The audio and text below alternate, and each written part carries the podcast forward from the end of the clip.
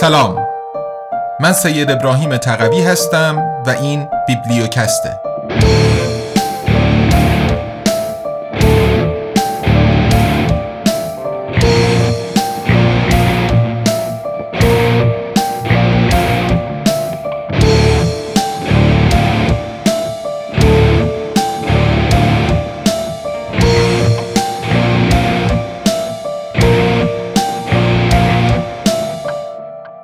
ابرقدرت ریاکار.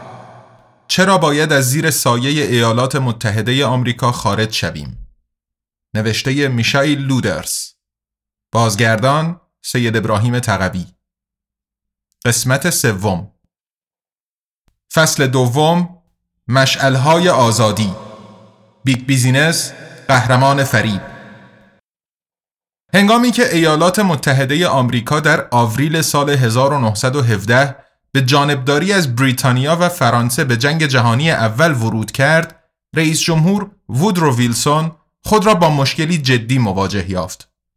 بخش اعظم آمریکایی ها در آن زمان نظرات صلح طلبانه و بیطرفانه داشتند. علاوه بر این، مهاجران آلمانی که شمارشان به میلیون ها می رسید، با دول محور احساس همبستگی می کردند و همچنین اتحادیه های کارگری آن زمان قدرتمند نمی‌خواستند به میان جنگ ثروتمندان کشیده شوند. از این رو دولت ویلسون بلافاصله پس از ورود به جنگ کمیته اطلاع رسانی عمومی به اختصار CPI را تأسیس کرد. پروپاگاندای جنگ همیشه وجود داشته است اما CPI به گونه دروازه‌ای به ابعادی به کلی تازه گشود. پیش از این هرگز حکومتی موفق نشده بود ظرف چند هفته و یا چند ماه کل جمعیت کشوری را به صورت هدفمند با چنان بازدهی بالایی تحت تأثیر قرار دهد که با هیجان به این جنگی که قرار است همه جنگ ها را پایان دهد اعزام شوند یا اکثرشان از آن حمایت کنند تا جهان را برای دموکراسی امن کنند. چنان که در سخنان مشهور ویلسون آمده بود. A war to end all wars to make the world safe for democracy. حالا مخالفان جنگ خائنان به سرزمین پدری به شمار می رفتند. همانطور که همیشه و همه جا به محض شکل گرفتن جبهه جنگ چنین می شود. رسانه ها در چنان ابعادی به کار بسیج افکار عمومی گرفته شدند که پیش از آن قابل تصور نبود. روزنامه ها جزوه های چاپ شده توسط CPI و توضیح شده در سطح کشور و همینطور صنعت نوپای سینما تبدیل به محملی عظیم برای تنین پروپاگاندا شدند. رادیو هنوز به عنوان رسانه عمده نقشی نداشت. این وضعیت تازه در دهه 1920 تغییر کرد. از نیویورک تا لس آنجلس روزنامه ها سانسور و محتوای پروپاگاندایشان تأمین می‌شد. بعضی روزنامه های منتقد نیز تعطیل شدند. هر روز هفته CPI بروشورهای خود را با تیراژهای شش رقمی منتشر می کرد که حتی به دور افتاده ترین مناطق کشور نیز می رسید. با لحنی ترس برانگیز برای مخاطبانشان تصویری از خطری که آمریکا را در صورت پیروزی آلمانی ها تهدید می کرد ترسیم می کردند. ترین با پنج میلیون نسخه جزوهی بود با عنوان چگونه جنگ به آمریکا رسید که لحنی به قدر کافی آشنا داشت. این جنگ به ایالات متحده تحمیل شده بود و آنها هیچ راهی جز این نداشتند که در سطح جهان از دموکراسی دفاع کنند. پلاکارت ها و پسترهایی سطح کشور را پوشاندند که اغلب پیرنگی یکسان با تغییراتی اندک داشتند. مردانی شیطانی با پیکل هاوبه کلاهخود مشهور ارتش آلمان مسلح به سرنیزه و با دستانی استخانی یا خونی که به سوی کشورهای دیگر یا زنان و کودکان بیگناه و وحشت زده دراز می شدند و زیر پایشان سرزمینی ویران هالیوود با همکاری بازیگران مشهوری چون چارلی چاپلین فیلم های کوتاه ساخت. با کمک این فیلم ها آنها موفق شدند همان تصویری را که پروپاگاندای بریتانیا پیشتر و با موفقیت از دشمن خود با استفاده از تصویر هونها گله های قارتگر سربازان آلمانی جا انداخته بود به مخاطب عام آمریکایی نیز انتقال دهند. به خصوص استفاده از به اصطلاح مردان چهار دقیقه‌ای بسیار مؤثر از آب درآمد. در سطح کشور به ویژه افراد سرشناس در محل بسیج شدند که پیش از نمایش فیلم در یک سینما یا پیش از اجرای یک تئاتر یا در بازارها سخنرانی های چهار دقیقه ای ایراد می کردند. در ظاهر به صورت خودجوش ولی در واقع اغلبشان متنهای از پیش تهیه شده توسط CPI را استفاده می کردند. به محض آنکه هر کدام از این بزرگان محلی رشته کلام را در دست می گرفت با صدایی بلند به بدگویی علیه هونها می پرداخت علیه پوتسدام علیه عالی جنابان پروسی علیه قیصر. اغلب هم تکمیل کننده سخنانشان داستانهای ساختگی ترسناک بودند. بدین ترتیب در سرتاسر سر کشور به صورت هفتگی 175 هزار سخنرانی انجام شدند که به مرور زمان پیغامشان را به بخش اعظم جمعیت بزرگسال رساندند. CPI به یک وزارتخانه حیاتی پروپاگاندا تبدیل شد تا آنکه در سال 1919 آن را منحل کردند.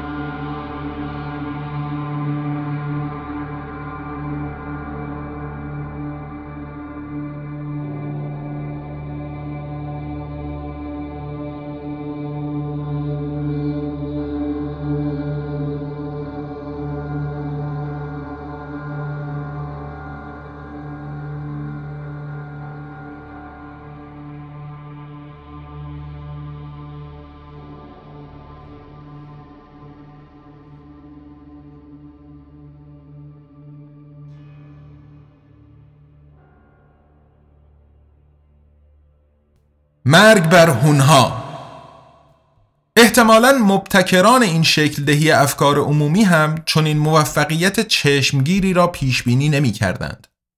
تجربیات به دست آمده در آن دوران که چگونه و با چه روشهایی می توان افکار عمومی را تحت تأثیر قرار داد باب امکانات پیش در ناشناخته ای را باز کردند. روابط عمومی جایگاه دستور روز را به دست آورد و به شکلی روزافزون سکان هدایت جوامع دموکراتیک را به دست گرفت. حتی با وجود آنکه کمیته اطلاع رسانی عمومی دیگر به تاریخ پیوسته بود.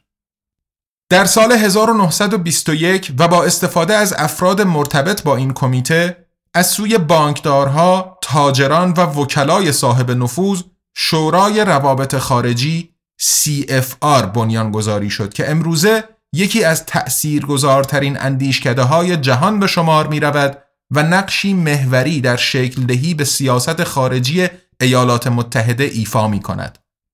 صعود آمریکا به جایگاه ابرقدرت جهانی طی دهه ها با برنامه ریزی و همکاری راهبردی CFR همراه بود از جمله به واسطه مجله تخصصی آن Foreign Affairs همه رئیس جمهورهای آمریکا از آن پس ترجیح دادند مشاوران سیاست خارجی خود را از میان صفوف آن انتخاب کنند.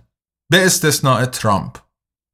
یکی از کسانی که در بنیانگذاری هم کمیته و هم شورا مشارکت داشت والتر لیپمن بود. 1889 تا 1974 که یکی از تأثیرگذارترین خبرنگاران آمریکایی قرن گذشته به شمار می رود اگر نگوییم تأثیرگذارترینشان از دهه 1930 تا اواخر دهه 1960 ستونهای او در بیش از دویست روزنامه آمریکایی همزمان منتشر می شدند. در دوران اوج فعالیتش او بیش از ده میلیون خواننده ثابت داشت. میزان نفوذ شخص او افسانه ای بود. نام لیپمن می توانست تقریبا هر دری را باز کند. بارها موفق شد مسیر گفتمان سیاسی در ایالات متحده را تغییر دهد. رؤسای جمهور، سیاستمدارها و افکار عمومی علاقمند به سیاست گوش به حرف او داشتند. او بیشترین نقش را در تنظیم اصول چهاردهگانه ویلسون ایفا کرد. برای بسیاری از رؤسای جمهور سخنرانی های سیاسیشان را می نوشت و به کندی و جانسون مشاوره می‌داد. در این اصول چهاردهگانه رئیس جمهور ویلسون در ژانویه 1918 در سخنرانی راهبردی خود در مقابل هر دو مجلس ایالات متحده چهارچوب نظمی جدید را برای دوران پس از جنگ در اروپا تبیین کرد. بسیاری از جملات این برنامه مستقیما به قلم لیپمن نوشته شده بودند. تصاویر گیرای زبانی مانند جنگی که قرار است پایان همه جنگ ها باشد و همینطور جنگ سرد به او نسبت داده می شوند. پس از آنکه آلمانی ها در فوریه 1917 جنگ تمام ایار زیردریایی ها را اعلام کرده و برخلاف همه قوانین بین المللی حتی کشتی های آمریکای تا آن زمان بیطرف را غرق کردند لیپمن یکی از تأثیرگذارترین مقالاتش را در جانبداری از ورود آمریکا به جنگ تنظیم کرد در این مقاله او از آتلانتیک کامیونیتی که در آن ایالات متحده دوشادوش بریتانیایی ها به جنگ می رفت خواست تا از آزادی آبهای بین المللی دفاع کنند. یک سرمقاله نویس امروزی آلمانی باشد، بریتانیایی یا آمریکایی در رابطه با خلیج فارس احتمالا جملات مشابهی می نویسد. و از جامعه آتلانتیک تا ترانس آتلانتیک یا جامعه ارزش محور غربی راه زیادی نیست. خطا کرده هر کس که گمان می کند تاریخ در گذشته میماند و تکرار نمی شود. لیپمن در خانواده این متمول به دنیا آمده بود. در هاروارد در چندین رشته بدون به پایان رساندنشان تحصیل کرد و در میانه دهه سوم زندگیش هم به محافل رد بالایی رفت و آمد داشت. زیگموند فروید را که در وین شخصا هم ملاقات کرده بود می و نظریه زمیر ناخداگاه او را در سیاست پیاده کرد. تأثیرگذارترین کتاب لیپمن افکار عمومی که در سال 1922 منتشر شد مانند هشداری زود هنگام بود درباره خطر صحنه‌سازی رسانه‌ای سیاسی واقعیت در قالب بازاریابی، تبلیغات، وارون نمایی سیاسی، قاببندی یا اخبار جعلی ولی همزمان دوگانگی این کتاب و کلیت آثار او در این نکته نهفته است لیپمن چیزی شبیه به یک راهنما در اختیار اصحاب قدرت قرار داد تا با استفاده از آن حاکمیت مردم را به یک دموکراسی نخبگان تبدیل کنند. در این دموکراسی نخبگان گروه کوچکی از ثروتمندان و قدرتمندان مسیر را مشخص کرده و تصمیمات کلیدی را اتخاذ می کند. جان استدلال لیپمن در افکار عمومی این گونه است. جهانی که در آن زندگی می کنیم چنان پیچیده شده است که رویدادهایی چون جنگ جهانی اول، انقلاب روسیه، فجایع طبیعی در کشورهای دوردست، زندگی روزمره در فرهنگهای دیگر و همینطور ارتباطات اقتصادی یا محدودیتهای سیاسی خارج از تجربه زندگی بیشتر انسانها قرار می گیرند. واکنش آنها به این رویدادها عقب نشینی در جهانهای ساخته و پرداخته ذهن خود است شکی نیست که سازگاری بشر با محیط پیرامونش در سطح زندگی اجتماعی به واسطه داستانها رخ می دهد. منظورم از داستان دروغ نیست. برداشت من از داستان تصویری از محیط پیرامون است که انسان کم و بیش خود خلق می کند. چرا که محیط واقعی به صورت کلی زیاده از حد بزرگ، پیچیده و متغیر است برای آنکه مستقیما درک شود.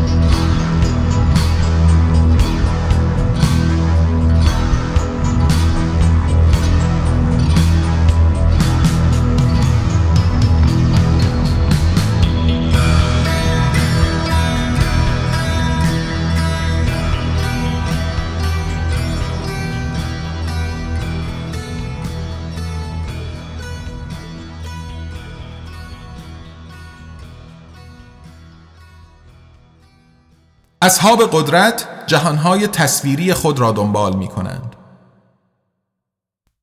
بدون دسترسی بیواسطه به جهان بیرون یعنی واقعیت تجربه پذیر ورای مرزهای محیط زندگی خیش بیشتر انسانها راه خود را با تکیه بر یک شبه محیط مشخص می کنند. با تکیه بر آن تصاویری که انسان کم و بیش خود خلق می کند. ولی جهان آنگونه که هست و جهان آنگونه که ما می بینیم می توانند به کل در تضاد با یکدیگر باشند. هر آنچه بشر می کند مبنایش نه بر دانش بیواسطه و مطمئن بلکه بر آن تصاویری قرار دارد که یا او خود برای خیش خلق کرده یا به او ارائه دادند. لیپمن به وجود آمدن تصاویر خود ساخته را یعنی شبه محیط را بخشی از طبیعت بشری و همزمان تأثیر زندگی گروهی و اجتماعی می داند و سپس به موضوع اصلی کتابش می پردازد. چگونه پابلیک اپینین افکار عمومی به وجود می آید. چگونه یک اراده ملی، یک روح جمعی، یک هدف اجتماعی یا هر آنچه که آن را بنامیم ساخته می شود. در درجه اول با کمک متخصصان تصویرسازی نه سیاست و نه رسانه ها به صلاحشان نیست که از درک اجبارا محدود توده مردم انتظار زیاده از حد داشته یا در جستجوی حقیقت زیاده روی کنند. چرا که نمایش مشاجره ای در المپ اگرچه سرگرم کننده است تأثیری تفرق افکن نیز دارد. به نظر لیپمن نمی‌توان اصل را بر روشنگری برای عامه مردم درباره بیطرفی جهانهای تصویریشان یا نتایج آن مانند گرایش به دیدگاه های از پیش تعیین شده و ساخت کلیشه ها قرار داد. برای او عمل کردن موفق به مسئولیت حکومت یعنی جهانهای تصویری تأثیرگذار بر اجتماع را با سیاست شکل دادن و به کار گرفتن آنها را تقویت کردن و فضای لازم را در اختیارشان گذاشتن یا در صورت لزوم خلق کردن بدون به سراحت گفتنش لیپمن برای یک حکومت نخبگان تبلیغ می کند که در آن شخصیت های برجسته و در بهترین حالت اخلاق مداری که او از آنها به عنوان متخصص یاد می کند در حوزه های تربیت، آموزش، اقتصاد، فرهنگ و سیاست جهانهای تصویری را چنان تحت تأثیر قرار می دهند که توده ها از القاعاتشان با تیب خاطر و بدون مخالفت پیروی می کنند. یکی از ابزارهای رسیدن به این هدف رسانه های چاپی هستند. اگرچه او ارزش چندانی برایشان قائل نیست چرا که در درجه اول به دنبال افزایش تیراژشان هستند. نتیجه گیری من این است که افکار عمومی باید وقتی برای مطبوعات برنامه ریزی شوند که قرار است معقول باشند. آنچه را که به نظر می آید منظور لیپمن باشد دومین نظریه پرداز پروپاگاندا و روابط عمومی قرن گذشته ادوارد برنایز که به زودی با او آشنا خواهیم شد سریح و بیپرده می گوید. هدایت آگاهانه و هوشمندانه عادات اجتماعی و افکار توده ها عنصری مهم در جامعه ای دموکراتیک است. کسی که سازوکارهای نادیدنی جامعه را هدایت می کند حکومتی نامرئی می سازد که قدرت حقیقی حاکم بر کشور ماست. لیپمن مردد به نظر می رسد. به شکل قانع کننده ای استدلال می کند که قدرت و حکومت بدون هدایت جهانهای تصویری کاری از پیش نمی‌برند. البته از دید نخبگان به نظر او ضروری ولی همزمان خطراتی را که این مسئله برای حکومت و جامعه در قالب اقواگری های عوام فریبانه ایجاد می کند تشخیص می دهد. علاوه بر این دیدگاه های بازار محور لیپمن تأثیری عظیم بر ایجاد مدل های نظم نئولیبرال داشتند.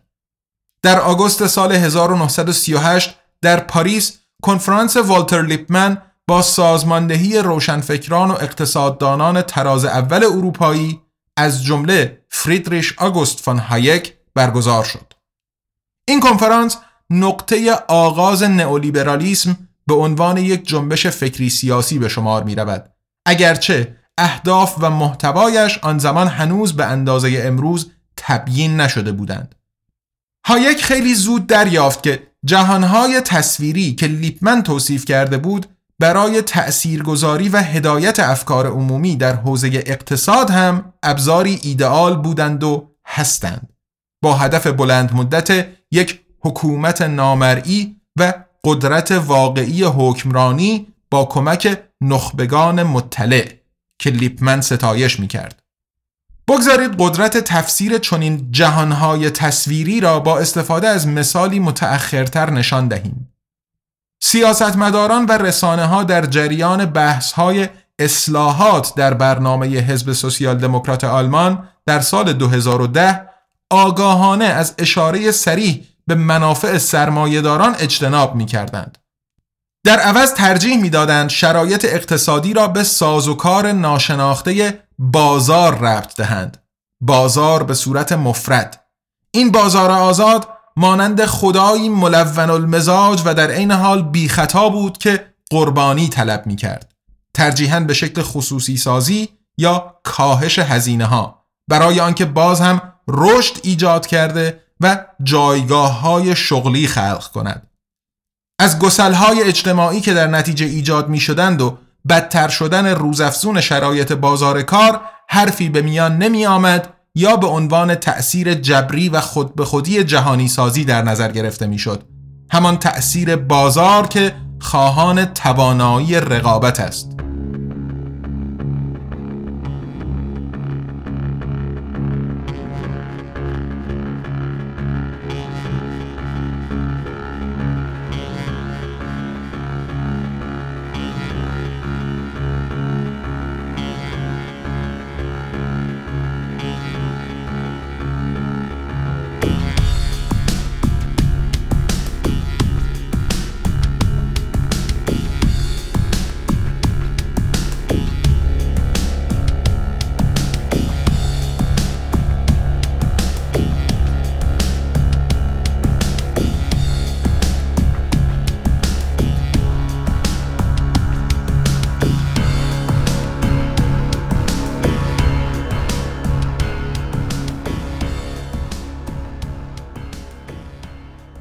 ایدئولوژی بازار به هر قیمتی در سال 1947 هایک اتریشی جامعه منپلرن به اختصار MPS را در سوئیس بنیانگذاری کرد.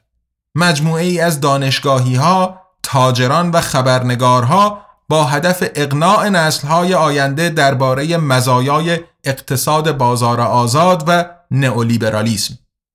به این هدف هم رسیدند در راستای فعالیت های MPS در دهه های پس از آن بزرگترین شبکه نخبگان تمام تاریخ در سطح جهان به وجود آمد. با صدها شریک و سازمان همفکر و همسو در سیاست، اقتصاد و رسانه. از جمله اندیشکده های پرشمار. این آخری ها چنان که در یکی از خبرنامه های MPS در سال 1991 آمده بیش از هر چیز عهدهدار پروپاگاندا هستند و هدفشان حفظ منافع است. حمایت از اقدامات سیاسی که به سود ایده های لیبرال یک بازار آزاد هستند.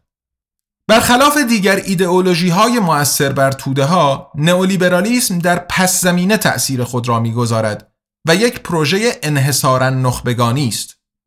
هر قدر هم که تجلی ها و مشخصات جهانبینیش متنوع باشند سنگ بنایش فقط سرمایهداری بازارهای مالی است.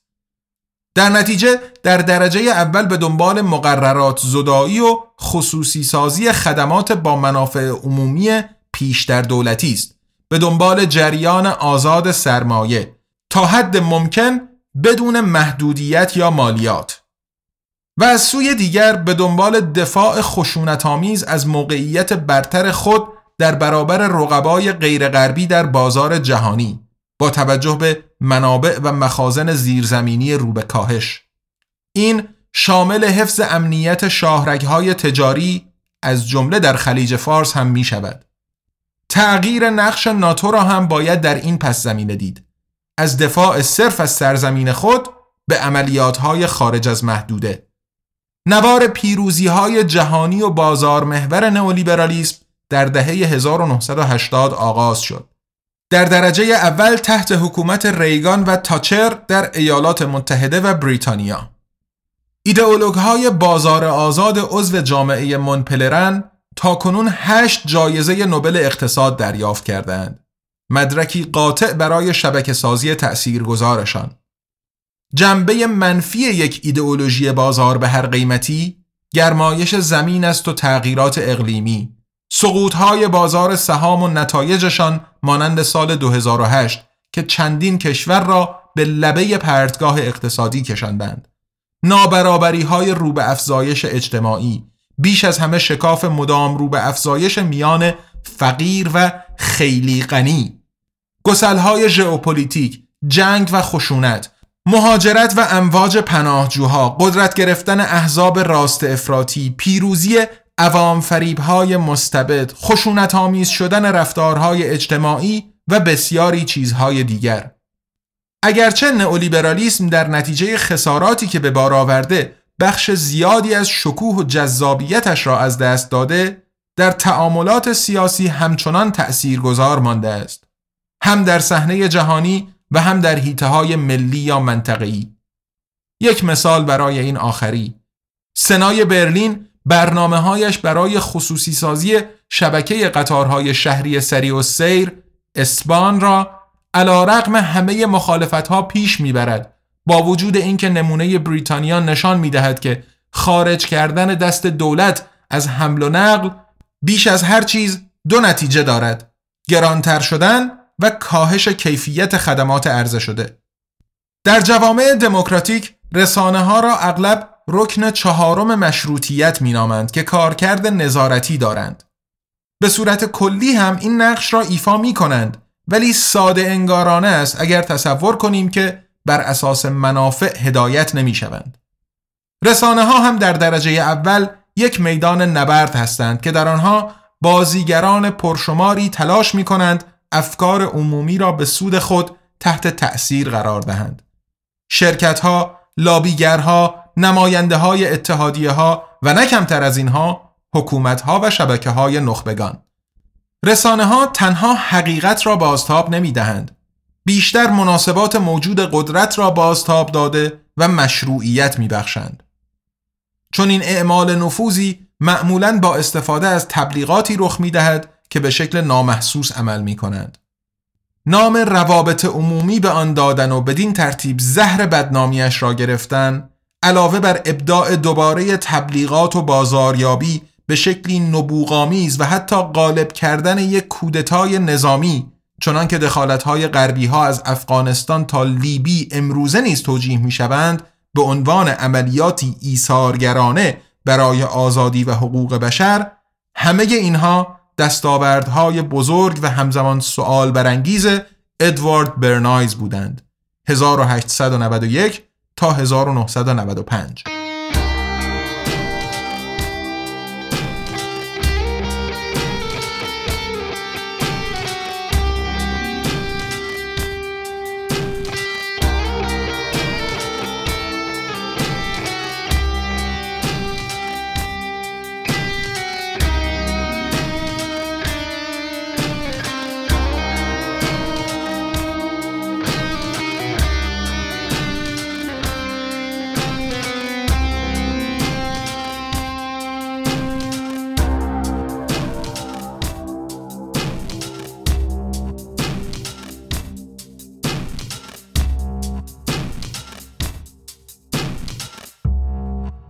یک دموکراسی نخبگان چطور کار می کند؟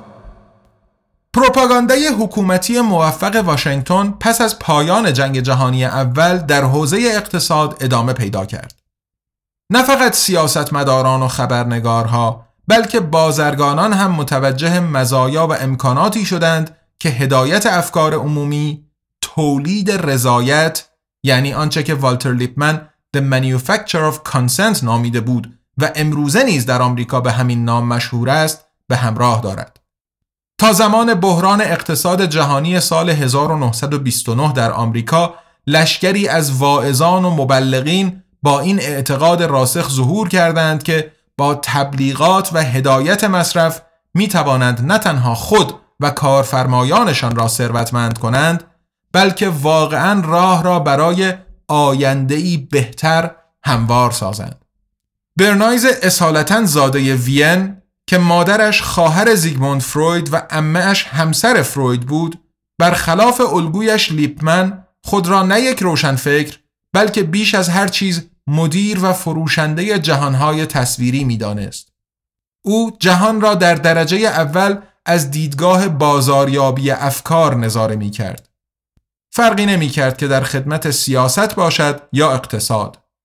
برنایز به کلوین کولیج رئیس جمهور معروف به کمحرفی بین سالهای 1923 تا 1929 برای ایجاد تصویری جدید از خود کمک کرد و او را با استفاده از تصاویر رسانه‌ای تأثیرگذار به افکار عمومی به عنوان شخصی شوخ و خوش صحبت معرفی کرد.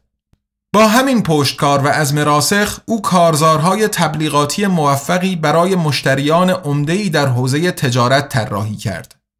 کتاب پروپاگاندا که او در سال 1928 منتشر کرد ستایشنامه است برای توانایی اقواگری با استفاده از تاکتیک های هوشمندانه فروش از آنجا که او خود بهتر از هر کسی می توانست این آموزه ها را به کار گیرد کتاب کوچکش به نوعی انجیل روابط عمومی برای سیاست و اقتصاد تبدیل شد حتی وزیر پروپاگاندای حکومت نازی ها یوزف گوبلز نسخه ای از پروپاگاندا را در کتابخانهاش داشت با وجودی که برنایز یهودی بود در حالی که لیپمن محتاطانه دموکراسی نخبگان ایدئالش را در لفافه توصیف می کند برنایز به سراحت حرف می زند.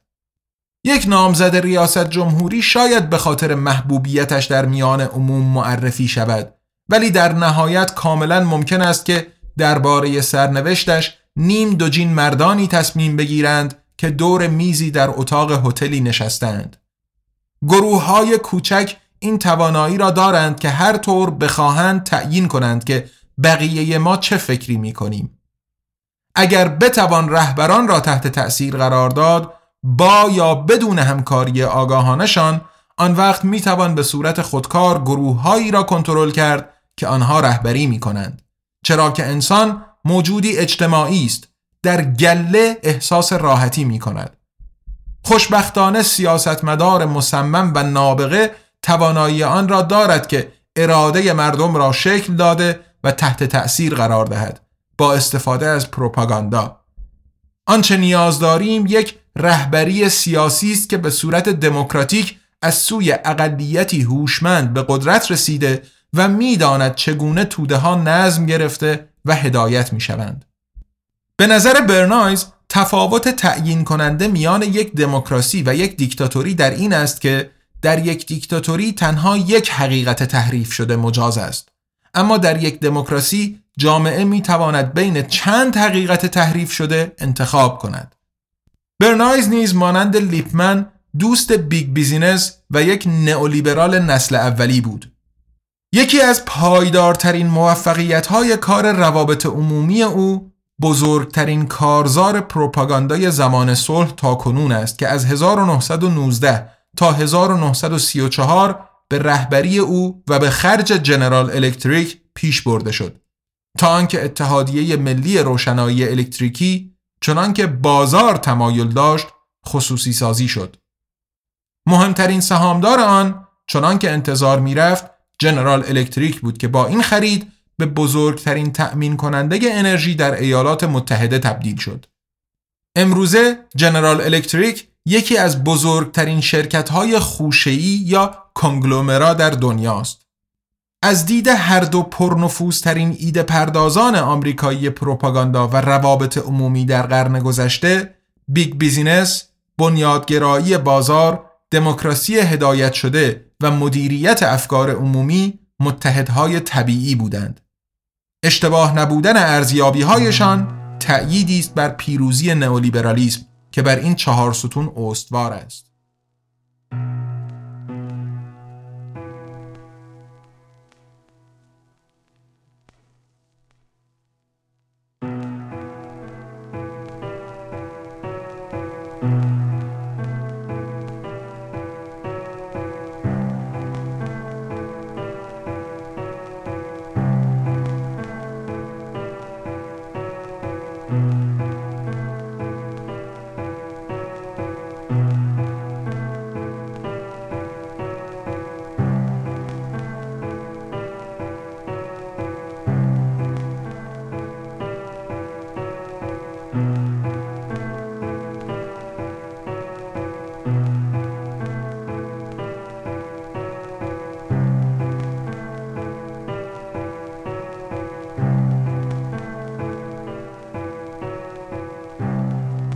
آنچه شنیدید قسمت سوم کتاب ابرقدرت ریاکار نوشته میشایل لودرس بود که با ترجمه و صدای من سید ابراهیم تقوی در فصل دوم پادکست بیبلیوکست خواهید شنید.